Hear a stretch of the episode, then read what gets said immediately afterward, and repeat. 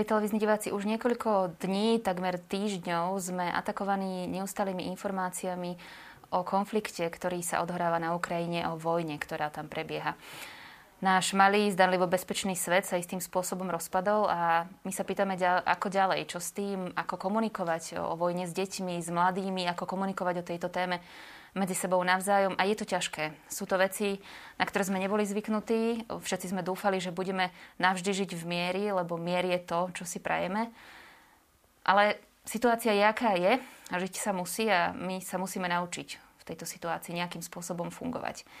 Môže nám pritom pomôcť niekoľko vecí a možno nám nejakú radu dajú aj moji dnešní hostia. A prvou z nich je Maria Grebečiová z Domky.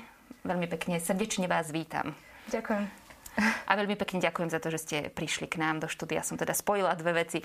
Vy sa v domke ako Salesiani venujete hlavne deťom, tínedžerom povedzme a teda tým mladším, skôr mladším vekovým kategóriám. Vnímate, že deti sa zaoberajú touto témou, že medzi sebou hovoria o vojne? Veľmi závisí, že akej vekovej kategórii, ale teda samozrejme áno, je to téma, ktorá sa dotýka všetkých, takže samozrejme aj detí. Možno, keď by som prešla tak postupne ten vek, tak e, od začiatku, keď mám také detičky, možno, že do 5 rokov, alebo také, čo, čo majú ešte rodičia častokrát doma, tak mnohokrát to ešte až tak nevnímajú. Oni samozrejme vidia nejaký obraz, ak zahliadnú niečo v telke, alebo teda um, možno niekde na telefóne u rodiča, ale až tak veľmi to neriešia. Je to pre nich obraz. Možno už tie staršie deti, také, ktoré už idú aj do škôlky, posledný ročník pred školou a tie, ktoré sú v prvom, um, na prvom stupni na základnej škole, tie už začínajú mať otázky a to veľmi súvisí s tým, e, ako sa im niekto venuje a ako im niečo bolo posunuté na okolo. E, niektoré deti sa pýtajú otázky také, ktoré sa ich priamo týkajú. E, keďže vedia, že už teraz sú to deti ukrajinské na celom Slovensku, ktoré postupne prichádzajú aj do ich škôl, tak napríklad jedna z takých otázok, ktoré kladú, je, že či príde ku ním do triedy nejaké ukrajinské dieťa. Je to niečo, čo sa ich bezprostredne dotýka. Samozrejme potom už tie staršie deti, tie už riešia viacej, eh, čo sa týka vojny, eh, možno aj to, ako to prebieha. Také deti, eh, a poviem častokrát chlapci, riešia, ako ten boj prebieha. Pýtajú sa, kto víťazí alebo ich zaujíma, aké používajú zbranie a potom sa na to aj hrajú. Takže veľmi tak závisí, že v akom, v akom veku, ale teda zaujímajú sa. Vnímajú deti tento konflikt, túto vojnu ako niečo, z čoho majú strach, ako nejaké nebezpečenstvo, alebo je to zatiaľ v rovine skôr tej zvedavosti? Tiež by som povedala, že je to dosť individuálne. Je veľká skupina detí, ktorá na pozadí tých otázok naozaj má ten strach. Je to pre nich otázka toho, že vnímajú, že stalo sa to vo vedľajšej krajine a pýtajú sa, môže sa to stať aj u nás, e, keď sa stane, čo sa bude diať. Takže samozrejme, že je na pozadí taký osobný strach. E, sú ale aj mnohé deti a možno aj mladí ľudia, teda, čo osobne aj teda poznám, ktorí to zase až tak veľmi neriešia. E, práve, že si predtým vytvárajú nejakú takú bariéru, nechcú to veľmi sledovať a nechcú sa o tom ani veľmi rozprávať. Čiže ako hovorím, že je to také veľmi individuálne aj podľa tých našich osobností, charakterov, aké máme, takisto aj tie deti. E, niekto sa o to zaujíma viacej a niekto to až tak veľmi nepotrebuje. Pýtajú sa vás rodičia napríklad na to, že ako majú doma s deťmi komunikovať na túto tému? Pýtajú sa vás na nejaké rady? Áno, tieto rady uh, sa pýtajú. Uh, bolo to možno v takej prvej vlne, úplne ten prvý týždeň, keď vypukol ten konflikt a vtedy každý hľadal nejakú pomoc aj na internete a všade okolo seba, takže prichádzali tie otázky aj ku nám. Uh, my sme v tom momente teda tiež siahli po tom, čo bolo dostupné a teda aj kolegovia z poradne IP vytvorili také krátke plagáty, kde teda bolo zo pár, zo pár rád a po tých siahli aj rodičia. Takže mnohokrát oni už mali také prvotné informácie, ktoré si našli na internete a ku nám si to prišli tak skôr overiť. Deti k vám chodia na stredka, to je asi také najtypickejšie miesto, kde sa teda viac detí pokope stretne. Vnímate, že teda tá aktuálna situácia napríklad vplýva aj na tú atmosféru stredka alebo na to, o čom sa chcú rozprávať alebo za čo sa chcú modliť? Uh-huh. Áno, a tiež to súvisí s tým, že aké aktivity sa dejú okolo nich. Ja čo tak vnímam na celom Slovensku, keď sme tak mali nejaké telefonáty, porady, tak mladí alebo animátori zo stredisk, ktoré sú viac na západnom Slovensku, to riešia menej, ani nemajú takú veľkú potrebu sa s deťmi na stredkách o tom rozprávať, lebo vnímajú, že okolo nich je skôr e, tá pomoc e, a skôr, že sa robia rôzne zbierky a je to skôr v takom pozitívnom tóne, že snažíme sa pomáhať e, ľuďom, ktorí tú pomoc teraz aktuálne silno potrebujú. rozwoju. Kdežto čím viac ideme na východ, kde tá situácia je o mnoho vyhrotenejšia, aj deti sa teda o mnoho častejšie stretajú s takými možno aj náročnejšími možno stavmi rodičov alebo aj kamarátov v škole, tak tam už tie otázky aj na tých stredkách sú také, poviem, že vážnejšie a tam aj tie debaty idú viacej tak do hĺbky. Čiže myslím si, že aj s tým, ako to okolie pôsobí na tie deti a čo naozaj in, tak fyzicky aj vidia, tak o to viacej teda potom to vplýva aj na to, ako vyzerá to stredko obrazy v médiách sú plné násilia, lebo vojna je proste zlá. A často deti mm, sú súčasťou, teda tak ako sú súčasťou rodiny, tak sa stane, že treba vidia aj toto v správach. Je lepšie chrániť deti pred tým, alebo by mali vidieť tú situáciu takú, aká je? Tiež by som povedala, že to súvisí s vekom, ale v každom prípade možno začnem tak aj od seba, že od dospelej osoby, ktorá tiež uh, sama poviem, že nás, na mňa tiež nevplýva najlepšie, ak tých obrazov pozerám veľa. Uh, a som dospelá. To znamená, že keď si tak premietneme na to, že aký vplyv to neskôr má na dieťa, je o mnoho silnejší. Uh, dieťa to vníma ešte, ešte emotívnejšie a o to viac ako my dospelí. A my na to už máme nejaké mechanizmy, ako to vieme spracovať. Dieťa veľakrát nemá. Takže môj osobný názor je teda názor takých odborníkov, ktorí sa venujú výchove je ten, že tieto uh, naozaj veľmi negatívne obrazy by sme pri deťoch mali eliminovať. Možno taká rada pre rodičov, ak môžu, uh, nie je to teda momentálne len o tej vojne, je to možno vo všeobecnosti na online svet, aby trošku sledovali aj to, čo tie deti uh, majú na svojich mobiloch, ak už majú telefóny. A ak by si tam možno nastavili nejaký rodičovský tón, kde si teda vedia nastaviť, že čo to dieťa môže pozerať. A teda aj takým spôsobom môžu dozrieť na to, že čo to dieťa si pozera, mm, keď, keď ho nevidia. Z druhej strany napríklad aj rodič, keď chce vedieť tú informáciu, lebo samozrejme potrebujeme byť aj informovaní, tak ten rodič samozrejme má právo si to pozrieť, ale je dobré, je dobré, ak sa mu podarí to uchrániť tie e, zlé obrazy pred deťmi. Poznám rodičov, ktorí e, v čase, keď sú správy, posielajú deti do iných izieb, aj keď sú tie izby blízko a môžu počuť aj zvuky, snažia sa to takto e, ochrániť, aby teda tie deti mali ten obraz taký eliminovaný, lebo v tých deťoch to potom naozaj zostáva a veľakrát oni o tom nevedia ani hovoriť, pokiaľ sa ich na to možno niekto nespýta, alebo, alebo teda kto nenakreslia. Takže uh, možno my ani nevieme, čo všetko to v nich môže v tom momente momente vytvárať. Presne naopak, rodičia, ktorí si to možno neuvedomujú a v dobrej vôli teda mm, naozaj chcú tie informácie všetky sledovať e, veľakrát za deň. E, potom neskôr to má následok napríklad aj v školách alebo v našich strediskách, kde vidíme, že, e, že keď sú tie deti tým nabité celý deň od rána do večera, napríklad praktickí chlapci sa potom furt len bijú, sú také hry typu, ja neviem, nafúknú balóny a proste hrajú sa, že to je bomba. Alebo majú nejaké také bojové hry, ktoré samozrejme chlapci hrajú aj teda mimo vojny ale teda teraz je to vyslovene, že hrám sa na vojakov a teda veľmi tým žijú. Takže ak je to taký nižší vek detí, tak ja osobne by som odporúčila eliminovať tie obrazy. Pri tých starších deťoch, možno, že že puberťáci, mladší, tínedžeri, tie aj potrebujú niekedy niečo vidieť, čo je reálne. Oni potrebujú už poznať tú pravdu. V tom prípade tiež je dobré eh, aj sa s takým mladým porozprávať, ako to má nastavené, kde to sleduje, ako často to sleduje, na akých médiách rôzne obrazy sleduje a trošku vlastne usmerniť aj toho mladého, aby tiež na tom nebol non-stop, lebo tiež to teda na psychiku nevplýva najlepšie. Čo ešte ale poviem z takej druhej strany, možno na také ukludnenie aj viacerých rodičov, mnohé tieto deti sú na viacerých sociálnych sieťach ako TikTok, Instagram a paradoxne by som povedala, že ak tam nemajú niekoho, kto vyslovene followuje, čiže sleduje vojenské nejaké tieto kanály, oni to tam nemajú. Že v, v tom prostredí, v ktorom teda my sme, v, tej, v tých salesianských kruhoch, zatiaľ na týchto sieťach sme teda nestretli, že by deti vyslovene na tom fičali, že by to bolo, že teda len tieto, len tieto videjka vojenské, keďže nemajú vo svojom okolí ľudí, ktorí by to v tých detských vekoch, alebo teda mládežnických, teda až tak veľmi sledovali. Samozrejme, už keď príde do školy a na niekoho takého natrafí, tak sa to veľmi rýchlo šíri. Čo v prípade, že dieťa je tak traumatizované tou situáciou, lebo či chceme alebo nechceme, stať sa to niekedy môže, dá sa mu pomôcť nejakými aktivitami, čo je dobre v takom prípade robiť, ako eliminovať to napätie a ten stres. Mm-hmm. Samozrejme, e, sú veľmi, veľmi dobré rôzne aktivity. Deťom v mladšom veku sa odporúča naozaj to nejako zhmotniť. Niečo vyrobiť, niečo aj fyzicky rukami vytvoriť, čo pomôže tomu dieťaťu to spracovať. Deti si to nevedia tak možno predstaviť. Pre nich to vo, slovo vojna je veľmi také abstraktné. Preto sú napríklad rôzne také aktivity vhodné, keď sa či rodič alebo aj animátor alebo nejaký učiteľ, vychovávateľ popri tej aktivite, ktorú mu dá treba vyrobiť, rozpráva s ním o tom. A dieťa na konci pochopí, e, že aha, že týmto som treba prispel k tomu, aby som sa nielen neuklonil, ale treba, aby mohol nastať aj nejaký pokoj.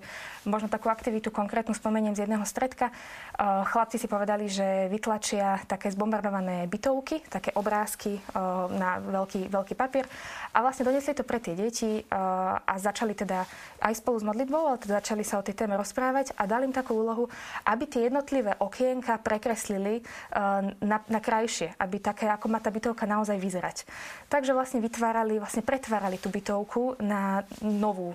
A na konci toho stredka teda mali obnovenú tú bytovku a tie deti cez to pochopili a same mohli zažiť, že čo to tá vojna v praxi znamená a na konci to same uchopili a teda mohli aj sami, eh, sami tak poviem, že terapeuticky niečo preto spraviť, aby eh, aj u nich vnútri, ale teda aj vo všeobecnosti, aby sa aby tak prispeli možno k nejakému takému pokoju, po ktorom tie deti tiež túžia, ale nevedia to tak možno vyjadriť. Spomenuli ste, že v modlitbe a hovorí sa, že detská modlitba má veľkú silu. Hovoril to už Páter Pio, že kde sa milión detí bude modliť, tak sa budú, môžu diať zázraky.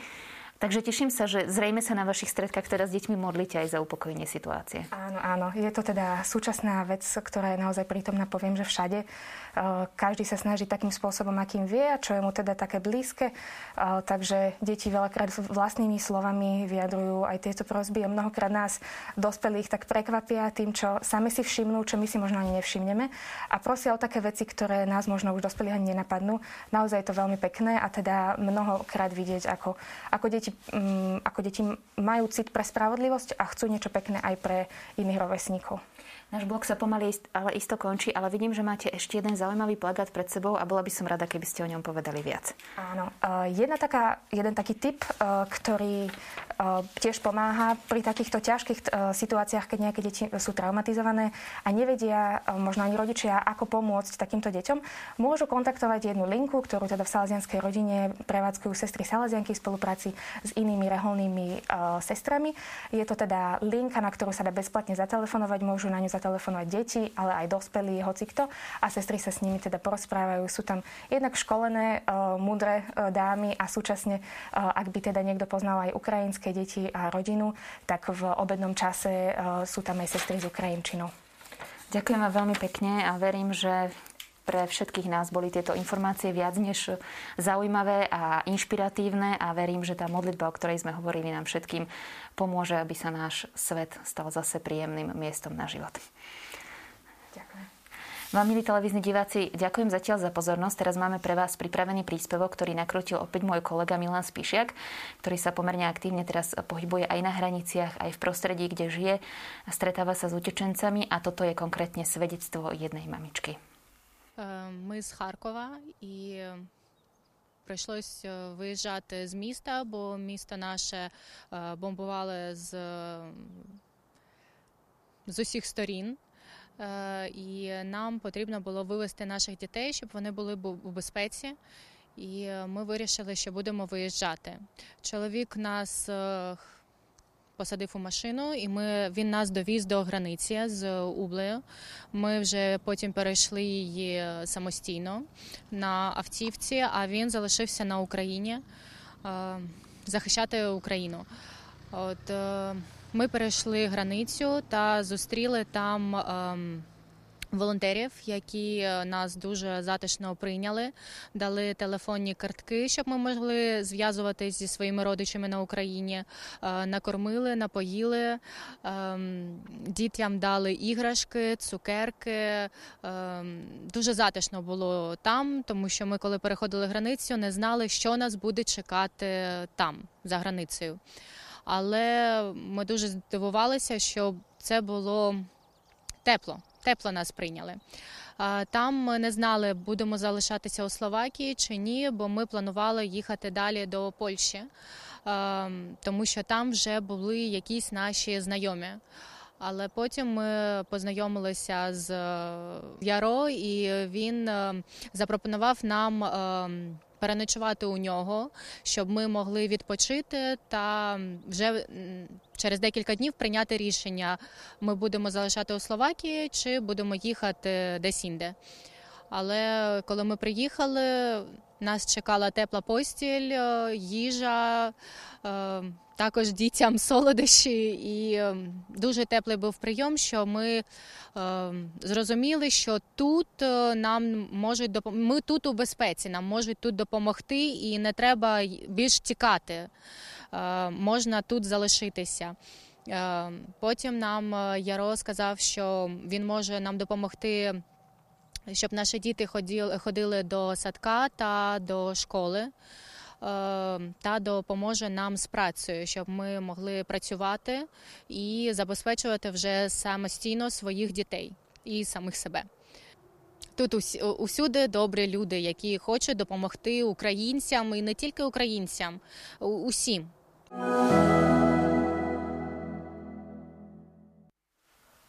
Milí televízni diváci, sledujete reláciu Sme tu pre vás. Zaoberáme sa najmä tým, ako z psychologického a duchovného hľadiska spracovať to, čo sa deje v aktuálnej situácii u našich susedov. Teraz budeme hovoriť s psychologom Marekom Madrom, ktorý je z IPčka. Vítajte u nás v štúdiu. Dobrý večer, ďakujem za pozvanie. My ďakujeme veľmi pekne, že ste prišli.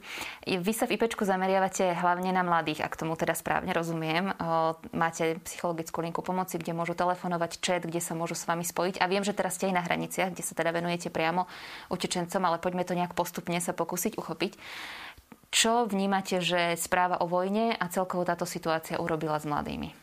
Asi to prvé, čo mi napadne, sú, sú mladí ľudia okolo 18 rokov ktorí sa na nás začali obracať a hľadali u nás pomoc. Slováci, ktorí si uvedomovali, že, že ich e, rovesníci, len pár 100 kilometrov od nich, e, nastupujú do vojny, do niečoho, čo sme všetci presvedčení, že nepatrí do 21. storočia a, a zrazu, zrazu si začali klásť existenciálne otázky. Začali sa pýtať, že čo keď to sem príde a, a ako si oni zariadia život práve v tom období, kedy, kedy niektorí maturujú, práve v týchto dňoch maturujú, tak sa pýtali, či to má vôbec zmysel a, a ako bude ten ich život ďalej pokračovať. Mladší e, tínedžeri, tak tí boli šokovaní a prekvapivé bolo, že oni veľmi často uh, mali naštudované uh, čo sa, čo sa píše v médiách, čo sa hovorí v médiách, čo si myslia politici a, a vyjadrovali e, svoje postoje, svoje hodnoty a hovorili o tom, že, že naozaj to, čo sa deje tam vedľa, narazilo na, na ich presvedčenie o tom, že ako má fungovať svet. A bolo to zároveň také aj plné nádeje a plné také ako keby istoty, že, že tí mladí ľudia, o ktorých sa často hovorí ako o tých, ktorí, ktorí sú len na tých sociálnych sieťach zavesení a, a kto vie, čo tam vôbec robia, tak práve oni boli, boli extrémne, uh, extrémne konfrontovaní s tým, že, že mali pocit, že niečo musia urobiť, že niečo chcú urobiť. To bolo naozaj zaujímavé. Mali možnosť reálne niečo urobiť? No, to je práve, to je práve tá kľúčová uh, téma. Jednak uh, mladí ľudia, tínedžeri, o nich sa hovorí ako o tých, ktorí najťažšie zvládali voľný pandémie.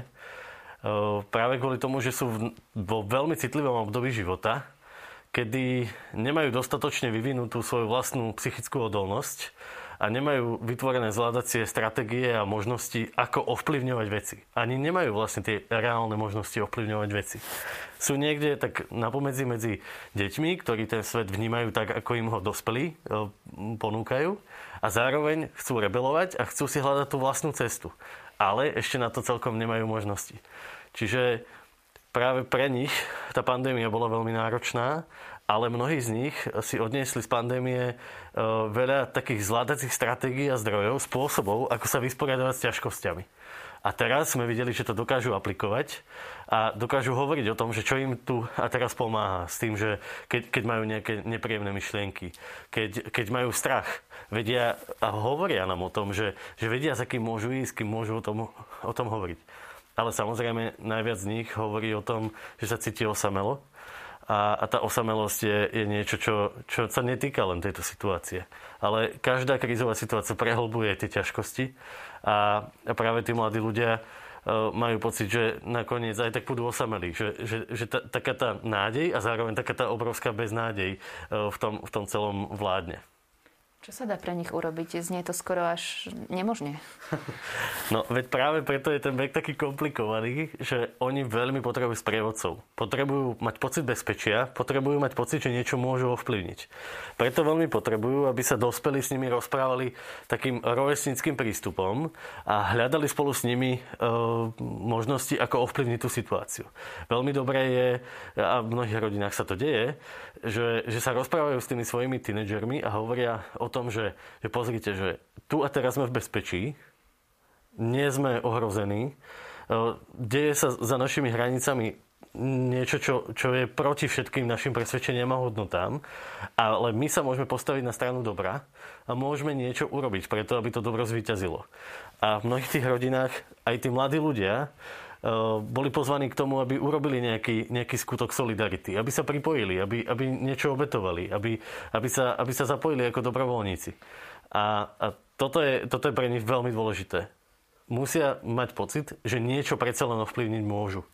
A keď nemôžu vycestovať na hranice, lebo ešte nemajú vek, alebo nemôžu teraz pomáhať na, na autobusových alebo vlakových staniciach pri príjmaní o, týchto našich, o, našich priateľov z susedov, tak o, tak to, čo môžu urobiť, je hovoriť o tom na sociálnych sieťach, hovoriť o tom, čo prežívajú, čo si myslia e, s tými svojimi blízkymi a môžu vymýšľať e, rôzne, rôznu osvetu napríklad v škole, alebo e, hovoriť o tom, že, že vojna je niečo naozaj, čo patrí do minulosti a nechceme, aby tu bola.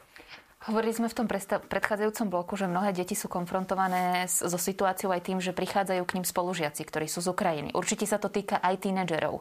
Môžu tú to stratégiu využiť napríklad aj pri snahe o integráciu týchto svojich spolužiakov? Nahrali ste mi veľmi dobre. Hneď ako som dopovedal, tak mi napadla ešte táto, táto poznámka, že, že z toho, čo my vnímame na tých našich linkách pomoci, ako, ako nám rozprávajú o tej situácii, tak oni sa tešia, Samozrejme, že sa trošku obávajú toho, toho nového, čo prichádza e, s tými spolužiakmi a s tým, aké majú zvyky a ako sa s nimi dorozumejú a tak. A práve tí mladí ľudia sú úžasní v tom, že vedia, kde si majú stiahnuť nejaký slovník, ako sa rýchlo našprtať základné frázy, aby, aby e, vytvorili tú atmosféru prijatia pre tých, pre tých uh, uh, ich nových spolužiakov, ktorí prídu. Mnohí sa na to tešia a pripravujú a dokonca sa nás pýtali, že ako pre svoju školu môžu niekoho takéhoto získať. Nechcem o tom hovoriť len veľmi pozitívne. Je to aj, je to aj naozaj obdobie úzkosti, strachu.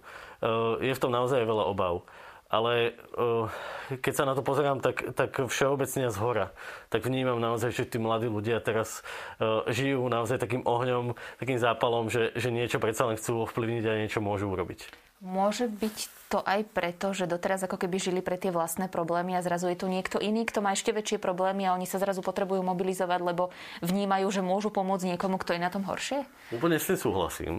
Uh, myslím si, že to tak je, že to tak môže byť pri, pri mnohých.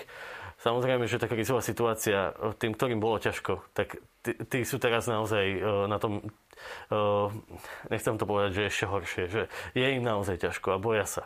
Potrebujú zažiť ten pocit bezpečia, potrebujú niekoho, kto im príde povedať, že tu a teraz sme v poriadku a urobiť plán na najbližšie dni, aby zvládli tú situáciu, aby vedeli, že, že to, čo môžu mať pod kontrolou, je ich vlastný život a ich zajtrajšok a, a to, čo budú robiť. Konkrétny plán, konkrétne aktivity. Zdá sa mi, že že naozaj tí mladí ľudia majú v sebe ten zápal a ten oheň a tú silu posilnený tou minulou skúsenosťou. Ak majú rodičia obavy, lebo aj mnohí dospelí nevedia, ako nakladať s touto situáciou, ako s ňou naložiť, majú ich dať najavo pred tými svojimi tínedžermi, alebo radšej nie? Pred tínedžermi by som povedal, že áno. Že, že je práve veľmi dôležité hovoriť o tom, že máme strach. Hovoriť, pomenovať, že z čoho vlastne sa obávame a je veľmi dôležité s nimi otvárať aj, aj tie konkrétne problémy, ktoré táto situácia teraz aj im ako rodine spôsobujú. A zapájať tých mladých ľudí do toho a ukazovať im, že je normálne prežívať nejaké emócie, je, je normálne prežívať obavy, ale je normálne takisto hľadať niekde pomoc a hľadať spôsoby, ako môžeme tú situáciu v tej našej rodine ustať. A uh, niektorí rodičia uh, na, na, tie, na tých svojich tínedžerov naložia príliš. Hej? Že, že oni cítia a preberajú až príveľkú zodpovednosť a pocit, uh, že, že naozaj to na nich stojí, pretože vidia maminu ako plače. Uh, ocina ako, ako uh, chodí nervózny a, a uvažuje nad tým, že čo budeme teraz robiť, keby náhodou. Uh, preto hovorím, že, že keď tá rodina si spoločne sadne a spoločne bude rozprávať o tom, že čo môže kto z nás ovplyvniť a čo z nás ovplyvniť nemôžeme, naozaj veľmi otvorene, tak, tak to prináša pocit oveľa väčšieho bezpečia. Hovorili ste o tínedžeroch, ktorí keď boli na tom zle, tak zrejme táto situácia im na psychickej pohode nepridá. Kedy je tá situácia už tak vážna, že by rodičia mali vyhľadať odbornú pomoc? vtedy, keď tým rodičom napadne tá myšlienka, že, že mm, stačím na toto, čo, čo tu vidím teraz pred sebou v správaní, v zmene správania toho svojho, svojho dieťaťa, toho tínežera. Ne, stačím na to, nebolo by dobré, že má ten nápad, tak vtedy stojí za to pozrieť sa po nejakom odborníkovi, ktorý vo svojom okolí má, či už v škole, alebo, alebo na stredku a podobne. Veľmi odporúčam pozorovať akúkoľvek zmenu. Keď, keď vidíme, že ten tínedžer sa začne uťahovať, že, že menej, začne, menej s nami komunikuje, že vidíme, že je depresívnejší, plačlivejší, že, že vidíme, že sa trápi, tak to je, to je tá chvíľa, kedy ten dospelý môže za ním prísť a nemu povedať, že vieš čo, že všetko bude v pohodke. Ale práve naopak, povedať mu, že keby čokoľvek, môžeš so mnou o tom hovoriť, som tu. Dať možnosť tomu mladému človeku niečo urobiť. Aj? Prísť za tým dospelým, ale len ako ponuku nevnúcovať sa e, s tými svojimi vlastnými nejakými postojmi a, a, a takými tými rýchlymi radami, čo treba robiť, keď mi je ťažko, ale uh, klás všetky, všetky tie situácie ako otázky. Vieš, teraz sa toto a toto deje. Čo si o tom myslíš? Ako o tom ty premýšľaš? Že toto, toto v nich vyvoláva pocit dôvery a posilňuje ich sebavedomie, sebaistotu a znova hovorím, prináša pocit bezpečia. Nemalo to byť témou tejto relácie, ale keďže viem, že ste na hraniciach, nedá mi nespýtať sa aj na to, ako vy vnímate z toho psychologického hľadiska túto situáciu, hoci naozaj nemáme už veľa času, ale aspoň tak, tak, možno nejaký taký feedback pre našich televíznych divákov. Na hranici aktuálne pomáha dneska 18 psychológov na všetkých troch hraničných priechodoch, aj na hotspote v Michalovciach.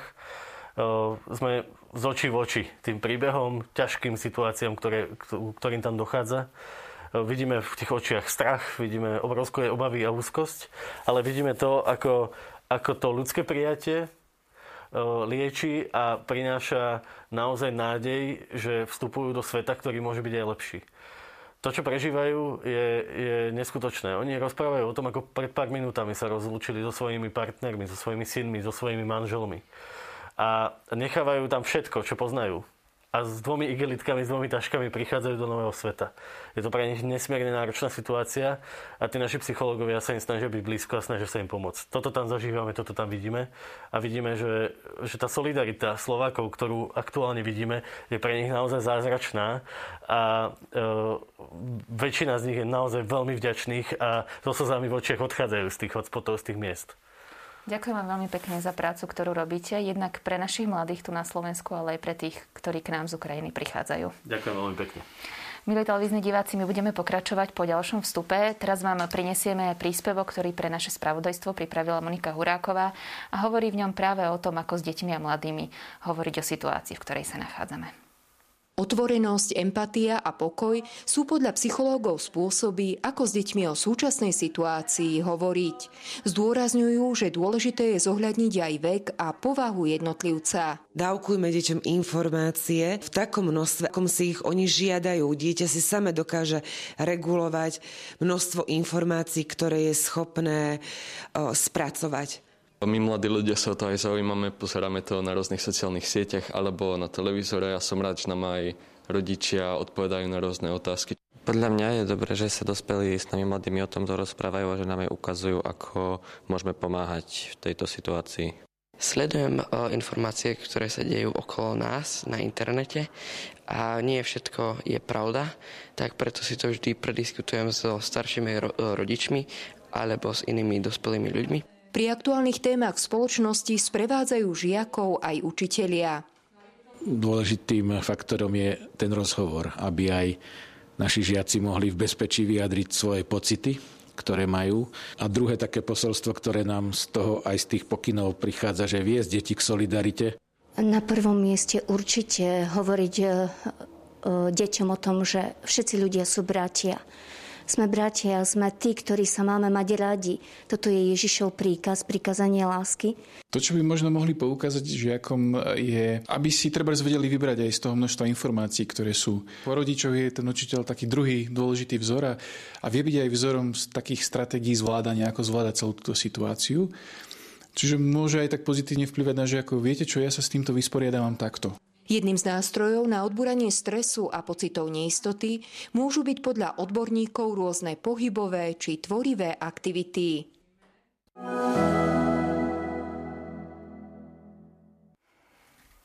Milí televízni diváci, sledujete reláciu Sme tu pre vás a v poslednom vstupe sa budem rozprávať s psychologičkou Máriou Hatokovou. Dobrý deň, vítajte u nás v štúdiu. Vy sa zameriavate hlavne na mladých dospelých a keď sme spolu telefonovali, tak ste mi povedali takú zaujímavú vec, že všetci žijeme v traume a musíme sa naučiť nejako v tom fungovať. Čo to vlastne znamená? Um, trauma je niečo, čo nás prekvapí, na čo nie sme pripravení, čo vzbudzuje v nás také základné štyri reakcie. A to sú normálne reakcie na nenormálnu situáciu. A to je útok, útek, zamrznutie, ochabnutie alebo bezmocnosť. Všetky štyri reakcie na tú záťaž sú normálne v nenormálnych časoch. Um, treba ale povedať, že Zajtra ráno to budú presne 3 týždne, čiže 21 dní, odkedy ten konflikt vypukol. A po 21 dňoch nastupuje tzv. návyk. Vytvára sa istý návyk. Takže to, čo sme zažívali ako šok pred troma týždňami, už trošičku sa to usádza a trošičku si nachádzame spôsob, ako v tom fungovať. Všetci prežívame všetky tieto štyri fázy, alebo to závisí od toho, aký je kto človek? Závisí to od toho, ako je kto disponovaný ako osobnosť, ale zároveň aký má možno aj spôsob, ako zvláda istú záťaž. Niekto sa zmobilizuje veľmi rýchlo a rieši tú záťažovú situáciu práve tou aktivitou. Niekto zamrzne, cíti sa paralizovaný, potrebuje trošku viac času, aby sa ten šok rozpustil. Niekto sa cíti bezmocne a ochabne, niekto zasa možno trošičku utečie do nejakého alternatívneho sveta, nemyslím tým teraz možno sa viac zameria na ten svoj život, aby trošičku dal hranicu medzi to, čo sa deje a seba, aby sa ochránil. Takže áno, máme rôzne spôsoby. Závisí to aj od osobnosti, ale aj od toho stavu a od tej kapacity, ktorú máme, od zdrojov, ktoré máme okolo seba. Závisí to možno aj od toho, ako blízko sme, lebo predsa len Slovensko nie je veľké, ale nie všetci sme bezprostredne na hraniciach s Ukrajinou. Mm. Čiže môže to závisieť aj od toho, ako blízko sme k tomu konfliktu? Určite áno. Pretože keď som v bezprostrednej blízkosti, kládli sa otázky, prečo sme takto nereagovali na Sýriu, alebo prečo takto nereagujeme na konflikty v Afrike, alebo v ďalekej Ázii, alebo v iných krajinách. Tá blízkosť spúšťa tú reakciu, kde sa aktivizujeme oveľa viac, lebo máme to doslova za humnami. Takže riešime si takmer to svoje. Druhá vec, sú nám títo ľudia kultúrne veľmi blízky. Takže to je ďalšia taká vec, ktorá nás s nimi spája a máme ako keby, sme viac angažovaní pre, pretože sú nám títo ľudia bližší. Takže si chránime niečo, čo je naše. Máme spoločnú možno kultúru do istej miery, lebo veď Zakarpatie to bola uh, historicky aj súčasť uh, vlastne našich krajín. A zároveň kultúrne, tým že, um, tým, že vlastne máme tú bázu rovnakú, že sa minimálne vieme rovnako modliť, keď by som mala byť konkrétna, tak aj toto do toho vstupuje. Chránime si našich. Ako sa dá v tej traume nejakým spôsobom fungovať? Aj keď teda hovoríte, že už prichádza pomaly ten zvyk, mm-hmm. ale predsa. No, predrečníci uh, to naznačili. Ja som si pripravila taký obrázok. Uh, a to je vlastne to je vlastne taká schéma, hej, že jednak generačne a naši starí rodičia už niečo podobné zažili. My sme tu síce, keď si odmyslíme nejaké naozaj lokálne, um, nepríjemné záležitosti historické, tak sme tu mali mier 77 rokov, ale niekto si to ešte pamätá. Čiže jednak je tu skúsenosť, aj generačná, minimálne sme o tom počuli. Takže to, nás pomáha, ako to nám pomáha tak preniesť. Je pravda, že ten šok pre tú našu generáciu je aj v tom, že to, čo sme niekedy pozerali v piatok večer ako reset, sa teraz reálne deje a relatívne blízko. Myslím, bojové filmy alebo, alebo uh, kto má rád tento žáner, tak má to napozerané. A teraz sa to deje reálne. Čiže už nejaké obrázky sme v hlave mali o tom a možno je to možno zvláštne, ale aj spôsob, ako sa to rieši, už máme napozeraný síce z diálky, ale vieme si to asi trošku predstaviť. S tým, že to, čo je veľmi potrebné, a to už tu tiež bolo povedané, to je tá minulá skúsenosť. Pásce tej minulosti je, že my prenášame tie staré vzorce na budúcnosť našu. Čiže to, čo sa teraz deje, ako sa dá žiť v traume, no aj tak, že keďže viem, že niekedy v minulosti sme mali ešte naša generácia branné cvičenia, tak viem, že potrebujem možno nejaký vak pripravený na evakuáciu. Hej, a vidíme to trošku aj cez tie správy, že to sa tam reálne deje. Máme trošičku predstavu, čo asi budeme potrebovať, že si máme spraviť nejaké zásoby doma a tak ďalej. Ale pasca je, sa to, sa to stáva vtedy, keď ten mechanizmus, ktorý mi má pomáhať zvládať veci, sa stane úzkosťou. Čiže mňa to v podstate začne paralizovať. A vtedy, a to už naznačil aj uh, doktor Madro, že vtedy potrebujeme sa kotviť v tu a teraz. Ja sa síce môžem mentálne chystať na nejaký potenciálny scenár, ale on sa tu a teraz ešte nedieje. Čiže ja sa veľmi potrebujem kotviť v tom slovíčku stop, hop, stop. Áno, ja si síce chystám veci, niekto to potrebuje, niekto sa takýmto spôsobom aktivizuje a to neznamená, že utekám. Čiže ja si môžem pripraviť tú tašku, ten vak, ale zavriem ho do skrine. Ja to prirovnám možno pôrodnej taške, taške do pôrodnice, ktorú si mamičky pred pôrodom chystajú. Čiže keď už sa blíži čas pôrodu a ja tú tašku mám zbalenú, trošku menej stresu prežívam. Ale nemusím sa na ten, na ten potenciálny vak zbalený s pomocou denne dívať. Mám ho, ale je pekne v skrini. Takže je to jeden zo zvládacích mechanizmov. Máte tam potom nádej, cieľ, víťaz. Ja sa v tom až tak neorientujem, tak možno môžete rovno pokračovať vo vysvetľovaní toho, čo, čo je na obrázku. Keď ste sa pýtali, ako zvládame krízy, tak každý z nás má isté vzorce, v ktorých funguje. Čiže niekto sa aktivizuje a už, už je tri týždne na hranici a reálne je možno v dobrovoľníckých centrách a reálne poskytuje pomoc. Niekto sa stiahne niekto prežíva naozaj úzkosť, lebo má tú minulú skúsenosť, že mu bolo ťažko. Hej. Veľa hovoríme o tom v tejto chvíli, že po dvoch rokoch covidu, kde sme boli izolovaní a bola to veľká záťaž na naše zvládacie mechanizmy, teraz prišla táto kríza my už nemáme zdroje aby sme vlastne sa vedeli dostatočne podporiť. U mnohých sú vyčerpané. Čiže prichádza aj taký pocit prázdna a možno aj pocit, že nikdy to neskončí. A to sú také vetičky, že ak by som ak by som chcela ako keby hovoriť ako psycholog, tak poviem, tomu som uverila, že sa to nikdy nezmení. Čiže ja minulú skúsenosť prenášam do budúcnosti. Už to nikdy nebude také, vždy to bude ťažké, už nečakám nič dobré vlastne. A ja preskakujem tú prítomnosť v tých zvládacích mechanizmoch a toto už tiež opakovane zaznelo, čo reálne môžem urobiť tu a teraz. Čiže ja vlastne prepisujem ten starý vzorec, prestávam byť obeťou toho starého vzorca a snažím sa učiniť voľbu a pozerať sa na to, čo je možné. Čo je možné ešte urobiť. Um, treba povedať, že je to veľmi dôležité, je to naozaj kotva, pretože ten konflikt je síce niekoľko sto kilometrov od nás, ale ešte nie je tu. Ešte tu nedopadla ani jedna raketa, Bohu vďaka. Ešte tu nehučia sirény, Bohu vďaka. Hej? Takže ja ešte mám chvíľku času, aby som nabrala zdroje, aby som nabrala silu. Môžem sa pripraviť, ak to potrebujem, ale aj to nemusím riešiť. Lebo ešte je to vzdialené. Tu a teraz ešte nie som v priamom ohrození. Tá nádej a cieľ je vlastne o tom, ja som si pripravila taký výrok, C.S. Lewis sa vyjadroval v roku 1948 v eseji, keď to preložím z angličtiny, tak ten nadpis je o živote v dobe atómovej bomby.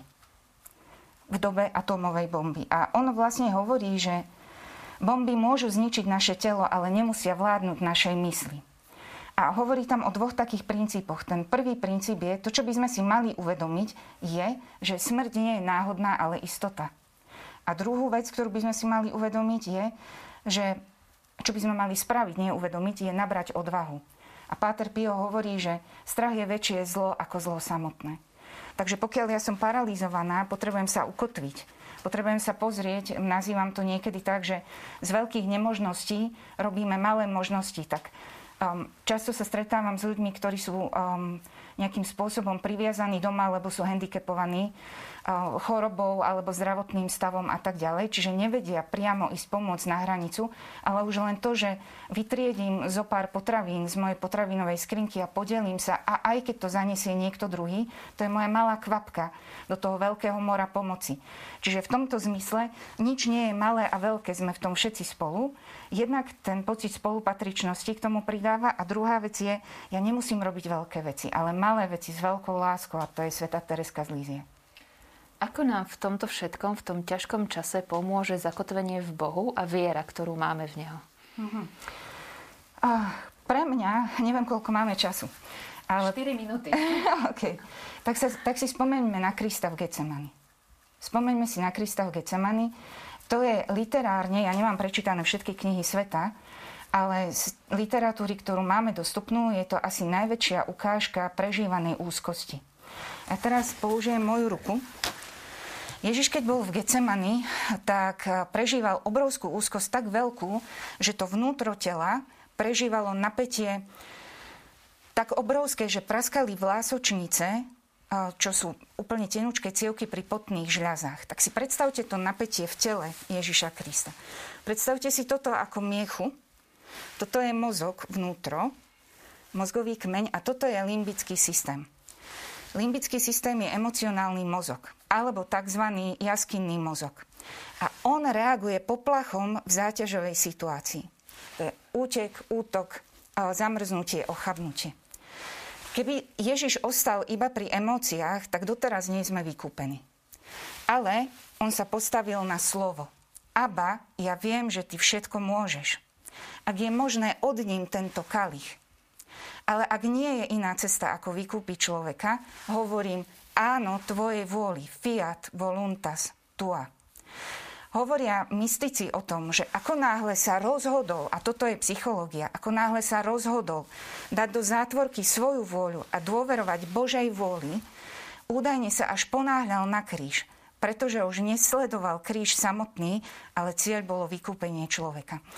Keď my sme v kríze, keď príde skúška, tak nám niekedy zdvihne dekel. A my ideme cez emócie, my sa potrebujeme kotviť v tzv racionálnom mozgu, rozmýšľajúcom mozgu a tam máme slova. Jedna vec je, čo môžem urobiť, čiže dávam si doslov, racionalizujem si, pomenúvam si režim, konkrétnu činnosť, zdroje obnoviť, spať, jesť, ísť sa prejsť, čítať si dobré veci, čiže vyživiť sa zvnútra, aby som mala silu, keď ten boj sem príde bojovať. Druhá vec, kotviť sa na Božom slove. Svetý Pavol hovorí, lebo o čom je úzkosť? Úzkosť väčšinou sa spája so strachom zo smrti. Smrť je fakt. Je to naozaj istota, každý z nás zomrie. Ale svätý Pavol hovorí, žiť je pre mňa Kristus a zomrieť zisk. My si potrebujeme uvedomiť, a zakončím to slovami z piesne, už viac nie som strachu otrokom, som Božím dieťaťom. My sa rozhodujeme, my sa naozaj rozhodujeme medzi tým, či uverím svetu, alebo či pôjdem ďalej, lebo moja nádej je ďalej ako tento svet.